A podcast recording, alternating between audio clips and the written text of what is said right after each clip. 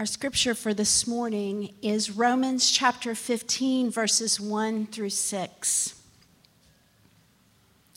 We who are strong have an obligation to bear with the failings of the weak and not to please ourselves. Let each of us please his neighbor for his good, to build him up. For Christ did not please himself, but as it is written, the reproaches of those who reproached you fell on me. For whatever was written in former days was written for our instruction, that through endurance and through the encouragement of the scriptures we might have hope.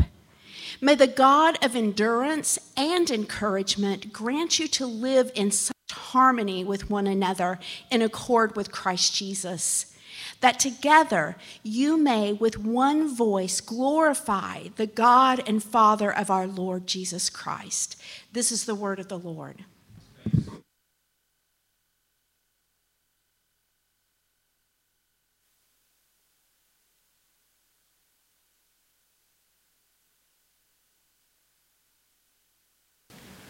Well, good morning. Welcome to Sojourn. My name is Dylan, one of the pastors here. We continue in worship as we turn to the book of Romans. And we're in chapter 15 at this point. If you're just starting with us, we've been going through several months in the book of Romans. And, and this is a section that, particularly Paul, he spends a lot of time on this particular topic. Out of all the topics that Paul could have spent a lot of time on, he sure spends a lot of time on what the life of the body of Christ is to look like, doesn't he? There's a compelling vision, I think, that the world has captured as well in, in many different ways, or is seeking after uh, this idea of many having one voice. You, you, get it in concerts. You know, you have a, a musician or somebody come, and the, the, the fun and the joy and, and some of the lasting influence of the experience is that there are so many people here and we're all kind of singing the same thing. We have one voice together. You get it in the, the arena too. You're, you're cheering your team, you're, you're doing the, the school songs or chants, and you're with one voice going after the same kind of thing. It, it reverberates in office spaces, right? Where the office, uh, the business has a particular mission strategy that they get everybody on the same drumbeat. This is what we're after. We're all working in this direction, or you, you have it in your home. Your home has a, a many voices if you have more than one, and or if you have one, sometimes it still has many voices, and you're trying to uh, train them in to like, hey, w- we need a, a, message here. We need this drumbeat of all these many saying one thing. Sometimes in your home, it's like survive. That's the word. Like we're going for. Just make it through the day. Um, but we have this compelling vision of, of many with one voice, and and Paul has been spending lots of writing, lots of chapters on community. I mean, chapters uh, uh, 12 onward have been uh, focused in on the life of these Christians in community. And starting in chapter 15, he started put lots of information and detail in this relating to one another in regards to being both weak and strong in that community. And here's what Paul calls for as he kind of rounds out that section here in, in chapter 15, 1 through 6. He calls for the strong to so direct their strength, so follow Christ's example that they foster a community that lives in harmony with one another and glorifies God.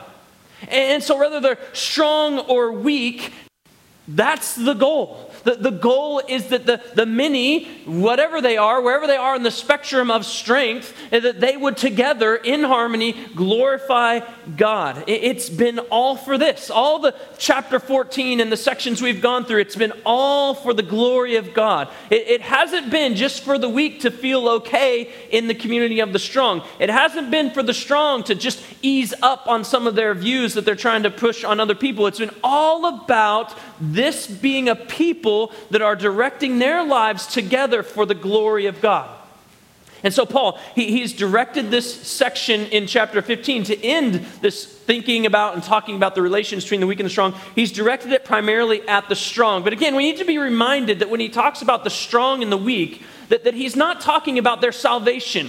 Right? He's not talking about their standing before God as if the weak have a weak and, and uh, uh, uh, hard uh, position before God as if they might slip and fall from it. That, that's not what he's saying. He's not saying the strong, they have a firm grip on right standing before God. No, anyone, again, who, regardless of how strong or weak your faith actually is, if your faith is in Christ, that is what saves you. And so he's not talking about a salvation matter. He's not talking even about standing within the church as if the strong, they are the ones that have a higher stature and standing among the world and the church. He's not saying that at all. There's not a difference of value or honor. There, there is the strong and weak in terms of the gospel's understanding and its impl- implications being worked out in their lives, specifically in regard to food and drink in chapters 14 and 15.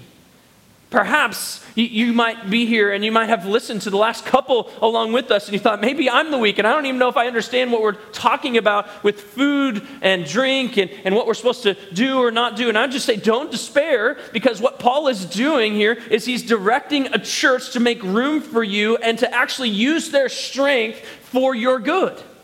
It's good news.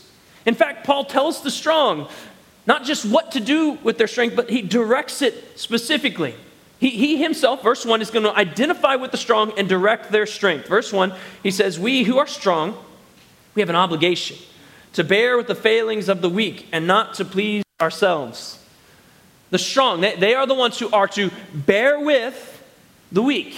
And he says that they have an obligation. He's used that word before. It's the word he used in chapter 13, verse 8, when he says, We owe it to one another. We owe nothing. We're to owe nothing but love to one another in chapter 13, 8. We owe this. There's an obligation here, and the obligation is to direct their strength at a certain direction. And here's the direction it's to bear with the failings of the weak. That's what you're to use your strength on. The, the, strong aren't to despise the weak. He's already told us that. They're not to pass judgment on the weak. They're not to put a stumbling block in front of the weak. They're not to flaunt their rights or to be pushy. They're to bear with the failings of the weak. And that word bear with is the same word. He uses it a couple different times in, in Galatians when he says we need to bear one another's burdens. Same word. Ma- or Jesus uses it in Matthew chapter 18, uh, chapter 8, verse 17, when he talks about how he has borne our oppression, like he's borne some things for us. Let me look at the exact reference in Matthew 8 17. It says of Jesus that he took our illnesses, he bore our diseases, same word there. So, this word bear, when we talk about this word bearing with the failings, he's talking about putting it on your shoulders, shouldering the burden along with the weak. When we go hiking, one of the things that I don't do is I don't load the kids down with the heaviest pack and then I take the light one. Right? As of now, I'm stronger than them. I don't know how much longer that will last, but like, I will take the burden of the load on myself so that they can walk more freely. And sometimes the burden is going to be them as well. So I might have to carry them up the hill and the trail as well. I'm not going to load them down. And that's what Paul is saying strong. That's what you're to do. You're, you're looking at things that are passed around in terms of responsibility and who's going to take what. And the strong are to be like, I've got that. Like that, that part is mine because I can go and take it, I can handle it. Now, I, I love Gandalf the Grey. The, the wizard in Lord of the Rings, he, he comes to Frodo when he has to bear this ring all the way to Mordor and he finds out about it. He's, here's what he says to Frodo The wizard, the strong, coming to Frodo, the hobbit, the weak. He says, I will help you bear this burden as long as it is yours to bear. Man, the strong, that's what we're to say. And, and don't we want to say things like Gandalf? You know, like we get to say things like that. That's what Paul is saying. If you're strong, I, we the strong, he's saying we are to bear with the failings of the weak. And I love the words there, as long as it's yours to bear. Those are important words. They were important words in the story, right? Whether we go up and over mountains and down deep into the mines, whatever we have to go through, I'm going to bear it as long as I can with you, Frodo. And that's the kind of bearing with the failings of the weak that Paul has in mind here for the strong. Not an hour and a half on Sunday. Life together. Walking things out together. Daily life. Deep relationship with one another. So, what Paul is speaking about is a community where the strong and the weak actually have fellowship with one another. They're actually around one another. It's not the strong that are off on their own, having their own hand picked community where they don't have to bear with other failings. And we have all sorts of holy ways of making that sound good. But Paul doesn't envision a community that's a Christian community like that at all. That they're together so that they would have to bear these burdens with one another. Because they're there, they're present, they know it, and they're saying, He's saying, strong, you have an obligation in those places where you should be to pick up some of that weight and to bear with the failings of the weak. There'd be no application for these words if the strong and the weak weren't together. If we said, weak, you're going to be kind of put over here until we feel like you graduated up to the strength zone, and, and strong, you guys be over here because we know you guys don't like to be messed with. He doesn't envision that at all, but them being together, and, and that's why these words can apply. But if they're not together, and, and in your own life, if they're not together, then there's a, some sort of problem in your life with how you're walking out life in community. If we're only doing life with a handpicked community of the strong, then all of a sudden we've walked outside of Scripture's uh, desire for our life and community. So whether you're weak or whether you're strong, here's what we to say you're, you're welcome here, and you're welcome here together. This isn't the church of the strong. You, this is the church of sinners and, and, people who love Jesus. That's what we want to be. We want to have a community like that. All of the weak, strong, wherever you're at, we want to welcome you together. We, we, we have home groups where we kind of try to more deeply develop relationships with one another. And that's where we're going to find out a little bit more where everybody stands on differences of opinions and convictions and conscience and all those kinds of things. And we intentionally don't divide those up based on age or, or life circumstances or anything like that because we want this diverse crowd all jumping into the same room, living life together, strong, weak, wherever you're from, married, not married. We want to all be done together so that we are doing life together in the midst of diversity, walking life out in community, whether we're strong or weak, because that is the biblical vision of community. And in that community where strong and weak are doing life together, the strong, Paul says, are to bear with the failings of the weak. And he continues in verse 1 with these words, and not to please ourselves. I, I, one commentator kind of said this happens when, when one is, and here's the words he used that I thought were helpful, too much swallowed up with himself. That's a great picture, right? You're so swallowed up with yourself that you're pleasing yourself. That's what he doesn't want for the strong. I read a book one time where uh, it was about a Navy SEAL and he was training and he was uh, doing mountain climbing and he had this mountain climbing instructor that he was climbing with at the time. And and he was looking up and down and kind of getting a little bit frightened about things. And the, the mountain climbing instructor comes to him like what are you doing? You know you you got to stay in your three foot world. Like the kind of the things around you that you can control your world that's right here right now. And don't be worried about anything else. And here's what we can say that that might be great for mountain climbing and for seal training. That does not work for the christian life Stay in your own three foot world is nothing when we put it up to the scripture. It, it looks like, hey, th- that's actually the life of pleasing yourself that, that Paul has told us to move away from. Living within your three foot world, though common, is much too small of a world to live in. That's actually the world that, that Christ calls us out of, right? In Mark chapter 8, verse 34. What does Jesus call us to? He says, If anyone would come after me, let him deny himself and take up his cross and follow me. Not, not please yourself, de- deny yourself. Those are very different. Take up your cross, follow after me. Get out of your three foot world and find a new world, a world of eternal living with, within relationship with me. That's what he's calling them to. If you're not a believer here this morning, uh, like you need to know that the Christian life, the, the life of following after Jesus, the, the life that we are trying to put up each week in from the scriptures, is a life that's a life of death to yourself. That is, you're dying to your own desires and wants so that you can be underneath and submitted to God's desires and wills and wants for you in your life. And actually, we think that that's really good news for you. It's good news for Christians. In chapter 8, verse 35, here's what Jesus says Whoever would save his life would just stay within his three foot world, and that's all he deals with. What happens? He loses it. But whoever loses his life for my sake and for the gospel's sake will actually save it. Jesus says that because he wants people to be saved. He, he doesn't want them to lose their life in trying to save it. He wants them to lose their life for his sake and so actually save it. He wants them to find life in losing their own, finding life in his.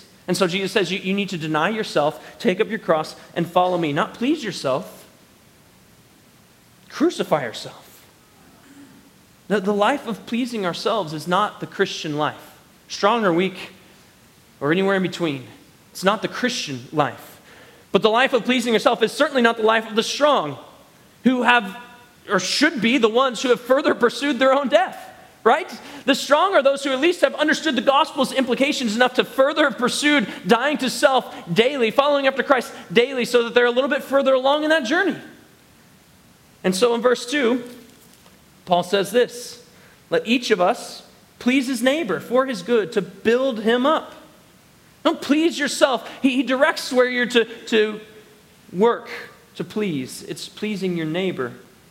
Now, we shouldn't get verse 2 mixed up with being a people pleaser.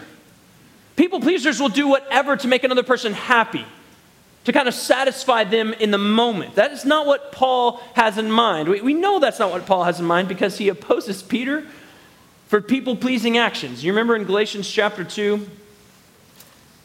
Turn over to Galatians 2 for a second, and we see where he has to confront Peter to his face. Because Peter, for fear of a certain crew,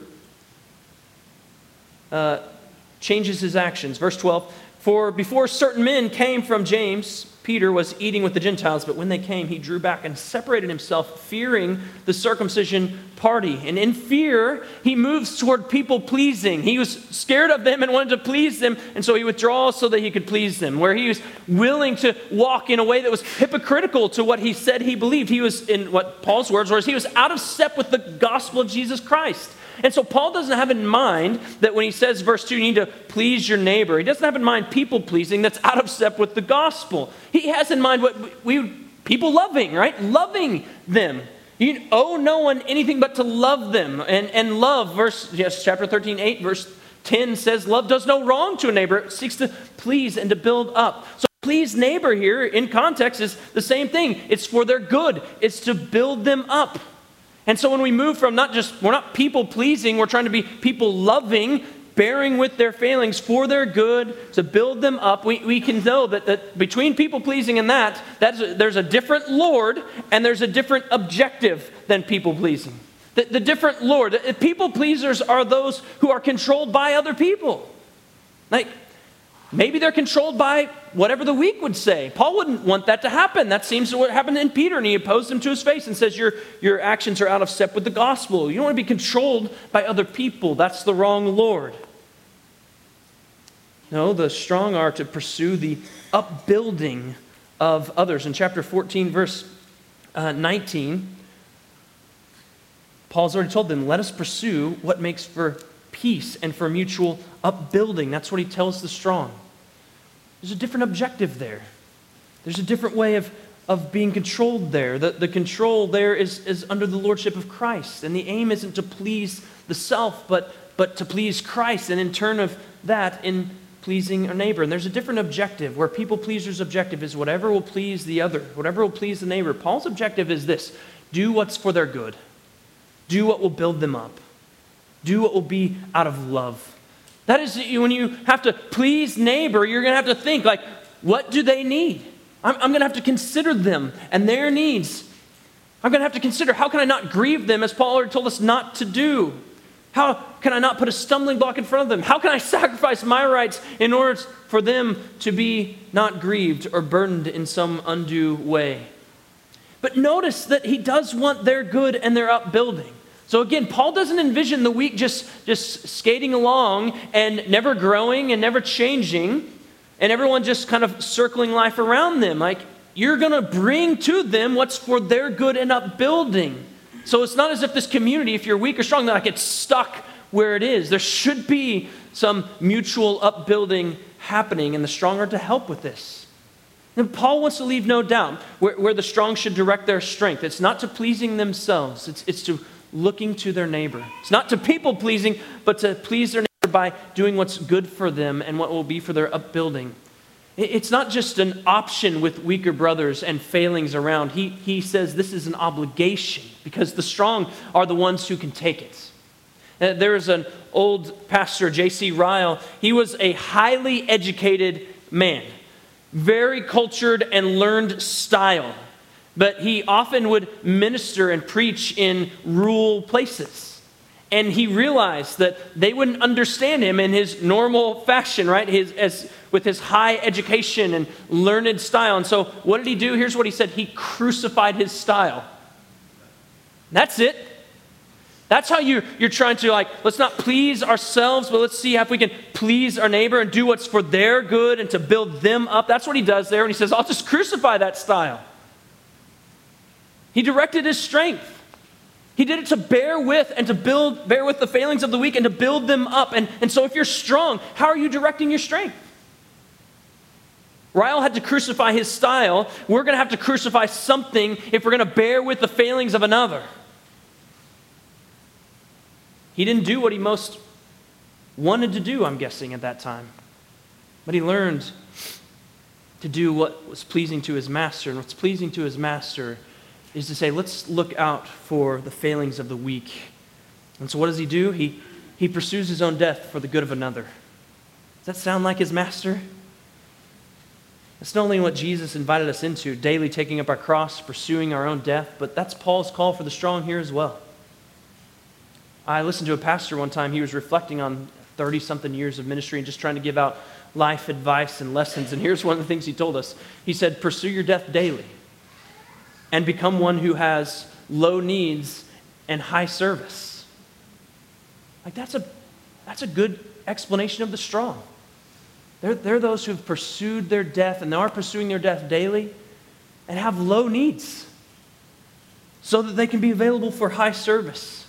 If we want to direct our strength at the weak, if we want to bear with the failings of the weak and, and do things for their good and to build them up, then we're going to need to pursue our death daily and, and have low needs and high amounts of service. And, and there's beauty in this that, that while pleasing ourselves is not the goal, daily taking up our cross and, and looking, looking to the needs of others is the, the goal. While, while, we're doing that, if, you're those who have pursued your death over and over again and, and trying to be submitted to Christ, you, you get more and more pleasure in obeying Him.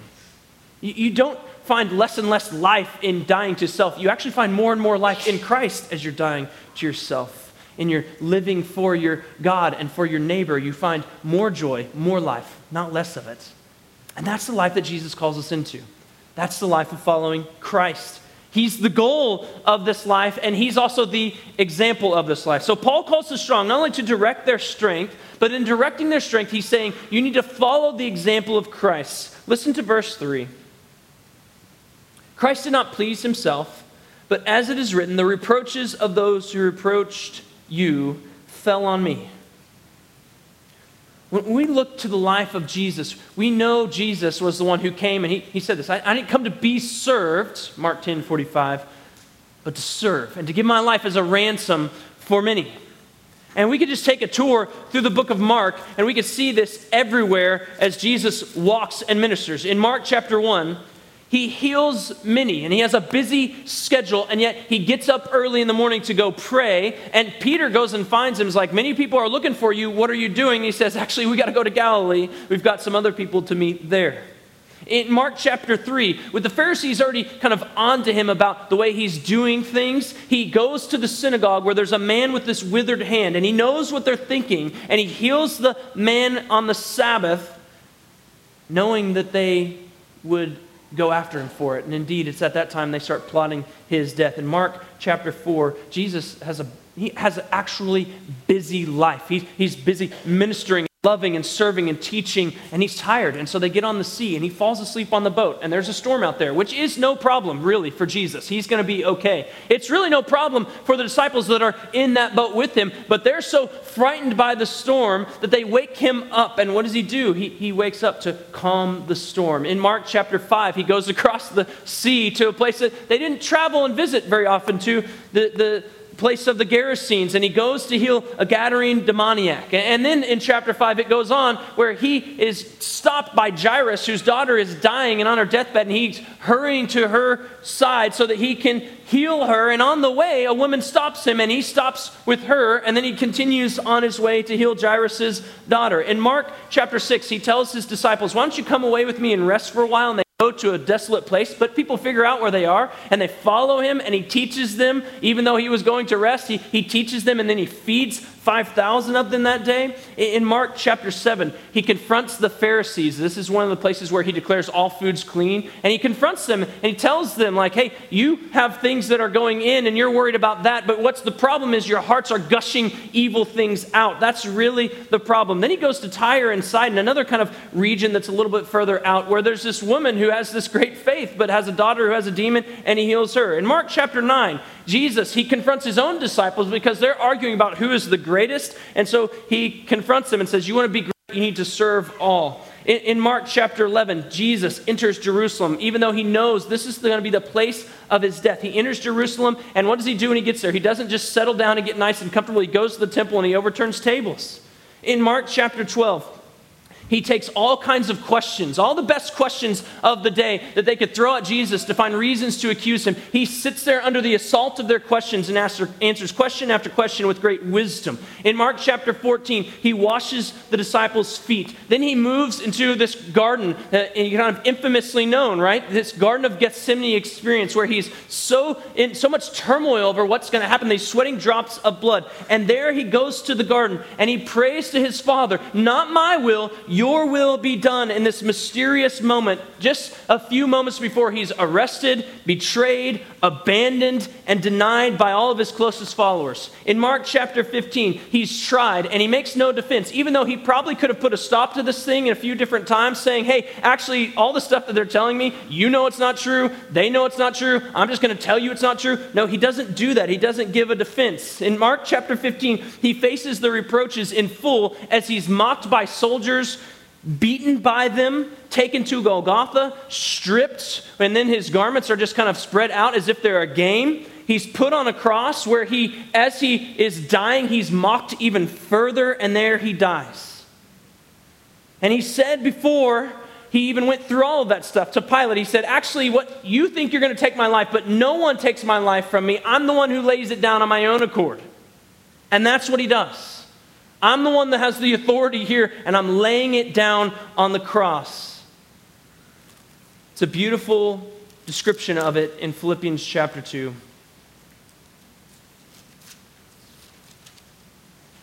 Where it says in verse 6 that though he was in the form of God, he did not count equality with God a thing to be grasped but he emptied himself by taking the form of a servant, being born in the likeness of men, and being found in human form. He humbled himself by becoming obedient to the point of death, even death on a cross. What does Jesus use his strength for? He uses his strength to pursue the weak. What does he use his strength for? He uses his strength to bear the burdens of others that weren't his own. What does he use his strength for? Not to please himself, but to please his Father and to die. Jesus is no people pleaser, but one whose bread was to do the will of his Father. So much so that he could say, I'll do your will, even if I have to be a ransom for many, I'll do it, I'll be the ransom.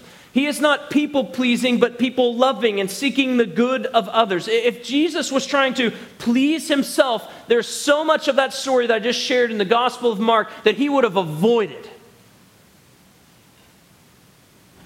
But instead, he came to seek and save the lost. And he pursued this all the way to death. And that's what Paul reflects on in verse 3. And that's what Paul says is or should be reflected in the example for the strong. Jesus directed his strength for a purpose. He faced reproaches for the sake of others, for their good, for their building up. And, and Paul says, the strong, you're to do that. You're to follow that example, the example of Christ. And part of the strength of this appeal is in its stark contrast with Christ. Christ, the actual strong one, he, he didn't please himself when facing the reproaches to the point of death on a cross. And Paul is asking the strong to just direct their strength with the failings of the weak in matters of eating and drinking. You see the difference. It's not a big ask in light of Christ's example to say, Strong, could you just put aside some of your rights of eating and drinking so that you don't put a stumbling block, so that you're not a burden, so that you could work for the good and upbuilding of the weak rather than despising them and judging them? it's also not a big ask because the motivation is there as well. What's the motivation for the strong? It's Christ. It's Him and it's His example. That the strong should know is not something that He just did as an example, but something He did for them the weak. So here's what they're seeing like it, Christ's example, the strong one bearing their burdens, directing his strength for their good and upbuilding, and he they know that he's done that for me. In that I have all that I need to bear with the failings of another. So he's their example and he's their motivation. In chapter 14, verse 15, he's already spoken this to them, but he says, If your brother is grieved by what you eat, you're no longer walking in love. And be careful by what you eat to not destroy the one for whom Christ died. Don't they know the value of the one for whom Christ died in their own lives?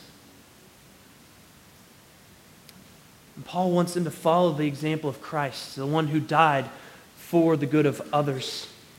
His death, it brought righteousness, it brought them freedom from these burdens of the law that they couldn't fulfill faithfully anyway. It brought them freedom from their guilt and from their sin. But it also brought into their lives the, the freedom of the good life in Christ, of following Him and His example, where He is the goal and He is the example, where strength is used for the good of others, for their upbuilding, and not just to please ourselves. And, church, we need to ask whether we are on wherever we are on the spectrum of strong and weak, is that the life we're seeking to live? That's the Christ we're following. Are we following Jesus in this way by pouring out our strength for the good of others, for their upbuilding? Or on the flip side, are we demanding or flaunting our rights? Maybe being pushy or judgmental or despising others or being self pleasers or people pleasers. See, if that's the life we're living, then that we're following a different example, a serpentine example, right? Do you remember in the Garden of Eden, the, the serpent kind of slithers in and hisses out, like, here's what you need to use your strength for get some food and eat it and enjoy it. Please yourself. Or at Babel, they think, hey, we may not need God anymore. We're going to direct our strength at showing everyone how great we are. The serpent, he shows up in the wilderness when Jesus steps onto the scene and he says, Use your strength to turn these rocks into bread. That'll be awesome for you. You're hungry.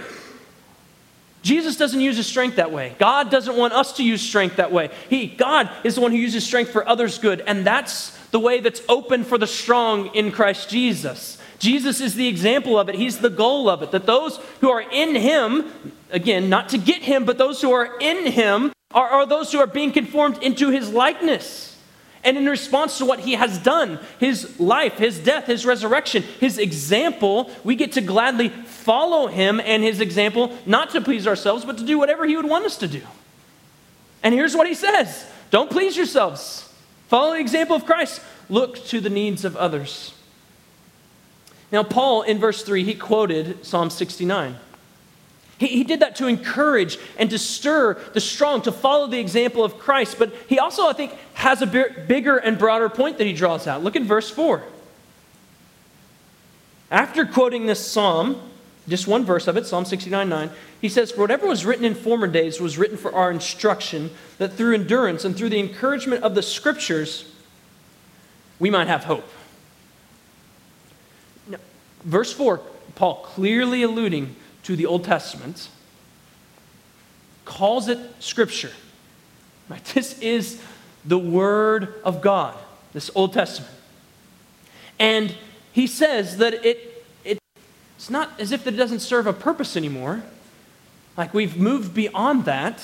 He says, no, it does serve a purpose. It's not like you're in Christ and the Old Testament serves no purpose for you. He does the opposite, actually. And in light of the, the broader context, that's a pretty big statement right? It, they're struggling, likely, with the minority Jewish population that are Christian in their midst as part of the saints in Rome who are struggling to like thinking that I need to still abstain from, from certain foods because that's what the Old Testament dietary restrictions and food laws were. And so it might be easy for Paul to come along here and, and say, you know what, let's just lay aside the Old Testament and then we don't have this argument anymore. But he doesn't do that. In fact, he goes back there, he's going to do it again in chapter 15 many times, and he's going to not only reference it, but apply it. So, the way Paul in the New Testament reads the Old Testament is that he reads it as Scripture, authority, right? Hear the Word of God, and with the view that that Old Testament has an intent beyond just the Old Testament and that actually continues on for believers. So much so that he could say, yeah, that was why it was written. I, I love this quote. I actually shortened it. It's, it's going to be long on your screen, but it was so good. I was like, man, I should just read this three pages or whatever to you. But I shortened it. Holy Scripture is not an arid story or ancient chronicle, but the ever living, eternally youthful Word, which God now and always issues to His people. Let me just pause for a second there. When you pick up your Bible, do you think of it like that, as an arid story, an ancient chronicle? Or do you think of it as this eternal, youthful Word, which He's issuing to us? He continues, it is the eternally ongoing speech of God to us. Scripture was written by the Holy Spirit that it might serve him in guiding the church, in the perfecting of the saints, in the building up of the body of Christ. In it, God daily comes to his people. In it, he speaks to his people, not from afar, but from nearby. In it, he reveals himself from day to day to believers in the fullness of his truth and grace. Scripture is the ongoing rapport between heaven and earth, between Christ and his church, between God and his children. It does not just tie us to the past, it binds us to the living, to the living Lord in the heavens. Is that how you read the Old Testament? Is that how you read the book of Psalms when you open it up? Like, this is the, living Lord from the heavens connected with me, speaking to me. Paul does, and he opens up the Old Testament. He's like, let's let that instruct us. Let's let that give us even some hope here. He goes on to say that the scripture, we think of it as God breathed. That's right, that's good. We need to continue that. But not just God breathed. As we read it, it is God breathing. It's continuing. And that's needed for apparently for the strong and the weak in community. That God would continue to be breathing through his word into their lives. In the New Testament, it's necessary. So not only does the Old Testament instruct, but it encourages Christians to live for Christ, to, to live lives like he lived, and to have hope. That's what Paul draws out of this quote from the Old Testament. He says, Whatever was written in former days was written for our instruction, and that through the endurance and through the encouragement of the scriptures, we might have hope. Think of how the Old Testament it gives all these promises. There are many of them. Over and over again, there's promises, promises, promises. And think of how in the New Testament, the New Testament gives us not just promises made, it shows us promises kept and kept and kept and kept. It's just on repeat. Promise over here, kept over here. Promise over here, kept over here. That's the kind of thing that will produce hope in a people who trust in the God that wrote those words. And that's what Paul is hoping for. That through these words you might have hope. And you might, you might endure. He says, even through endurance, you might have hope. That, that is, through this endurance, walking in obedience, well, you're holding on to these promises, you're walking in obedience to this God who wrote the scripture, who is in authority over us. You're holding on to these promises, and, and you're doing this with encouragement that the Old Testament, lots of things have been said, and lots of things have been kept. So maybe this promise isn't done yet, but I've seen it over and over again that He's made them, He's kept them, and I keep enduring. And He says, through that endurance, through that kind of living, you're going to have hope. Amen. And so Paul looks back at Psalm 69, he says, Hey, Christ did that. And that was written for us, that we might be instructed. There was a promise made and promise kept, so that we might be instructed and encouraged and motivated to move forward with endurance and produce this kind of hope in our living that, that the strong would keep holding on to, so that they might create and work for this gloriously beautiful community with weak brothers all around. And so Paul directs their strength. He encourages them, to follow Christ's example, to receive hope from the Old Testament. And finally, he just prays for them. In verse 5, he says, May the God of endurance and encouragement grant you to live in such harmony with one another and in accord with Christ Jesus. Paul, he, he points to the source and the producer of endurance and encouragement, and it's God. Now that's interesting. We said some of the same words in verse 4. If you notice, in verse 4, those things, endurance and encouragement, came through Scripture. And in verse 5, they came from God. And there is absolutely no contradiction or problem with that whatsoever. And that matters. That God is the source and the producer of both of those things. And God is the source and producer of those things through His Word. And Paul knows you're going to need encouragement. You're going to need endurance if you're going to walk life out in community with a diverse amount of people there who have uh, all sorts of strengths and weaknesses, all sorts of different consciences and convictions. You're going to need endurance, you're going to need encouragement. He knows that from experience. And so he also just goes before them and he asks God for that. He says, May God, the God of endurance and encouragement, grant you to live in such harmony with one another in accord with Christ Jesus he wants them to live in harmony. He, he exhorts them for this very purpose. Right? He's already said it in chapter 12. He wants them to live in harmony with one another. He actually repeats that same phrase in a couple different other places. Like he repeatedly exhorts for the church to have unity, to live in harmony with one another.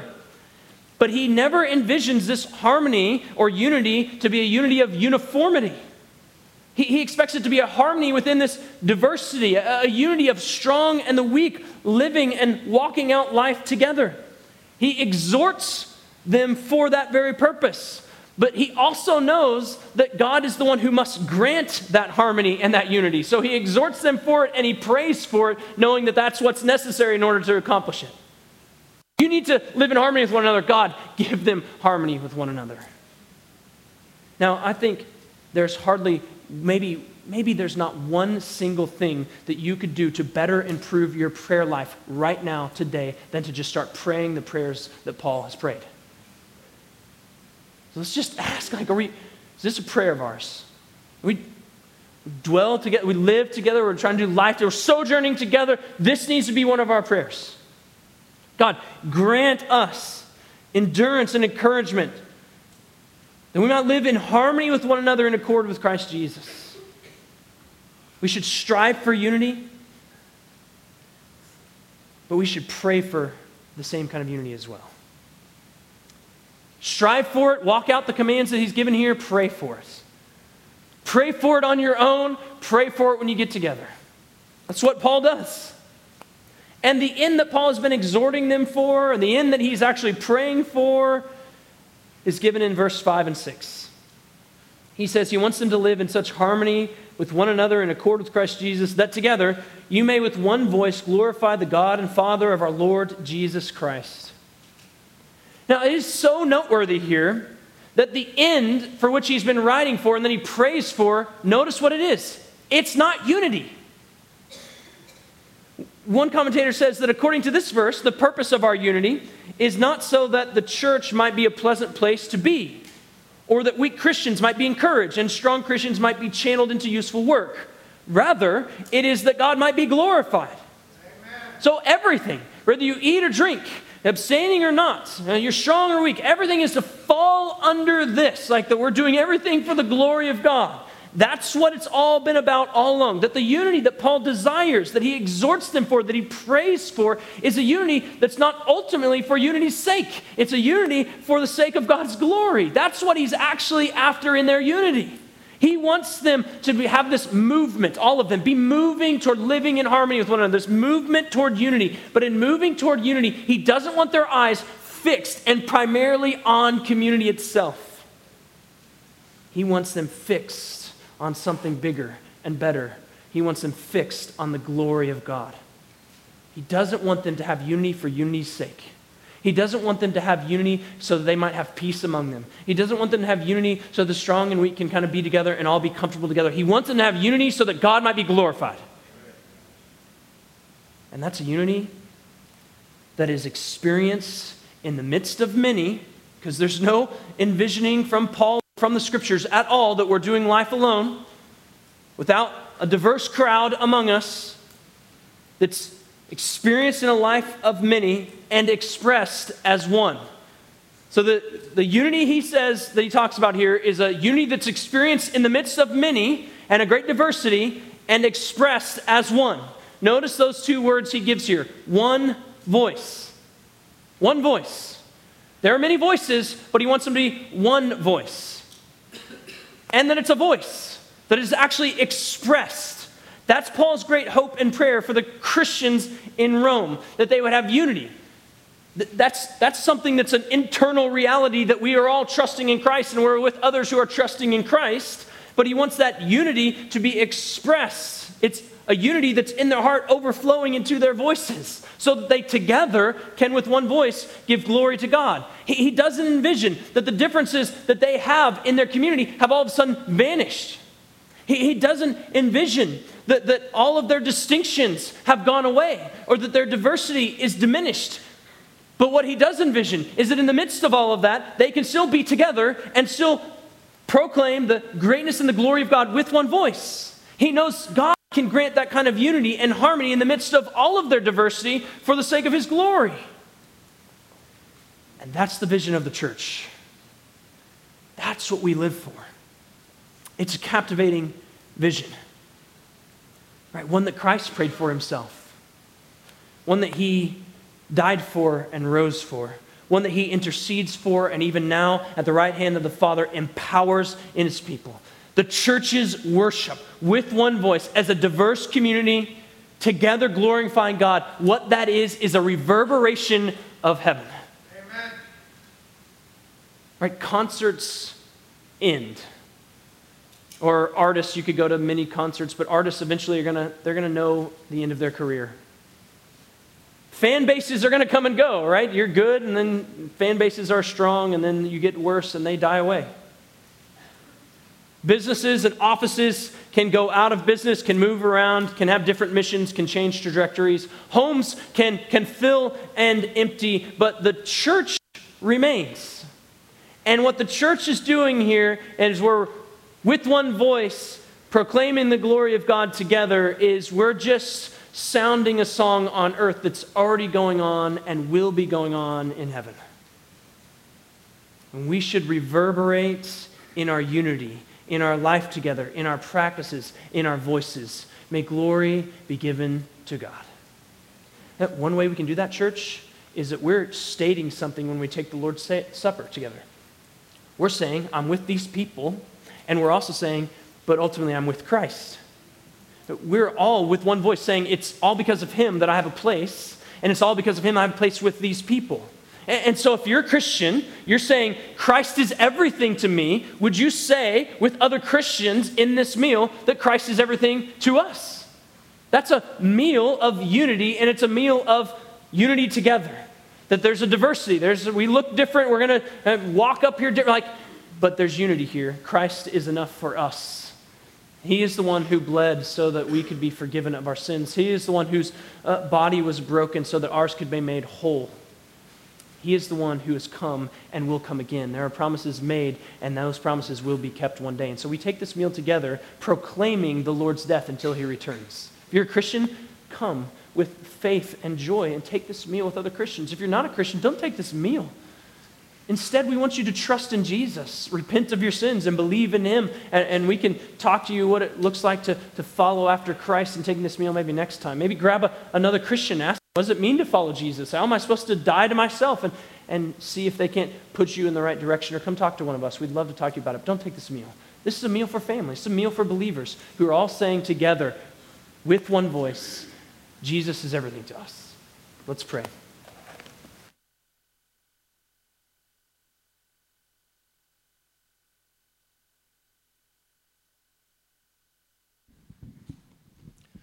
Let's pray.